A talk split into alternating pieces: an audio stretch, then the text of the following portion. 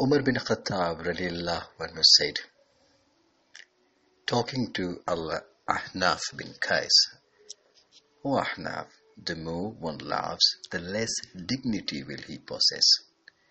Whoever jokes excessively is a person who will be taken lightly.